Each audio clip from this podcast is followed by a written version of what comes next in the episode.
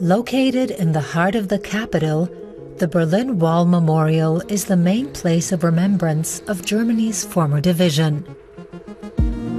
The construction of the wall devastated the lives of many and left its mark on Bernauer Straße, traces of which are still visible today.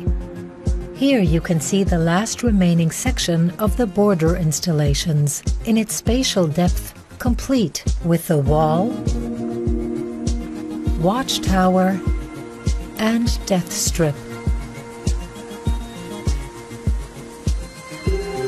An open air exhibition informs people about the history of divided Germany, using Bernauer Straße as an example.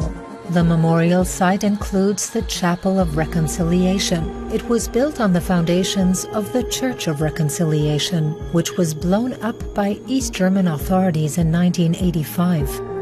At the Wall Memorials Documentation Center, visitors can learn about the political and historical events that led to the building of the wall, its eventual fall, and German reunification.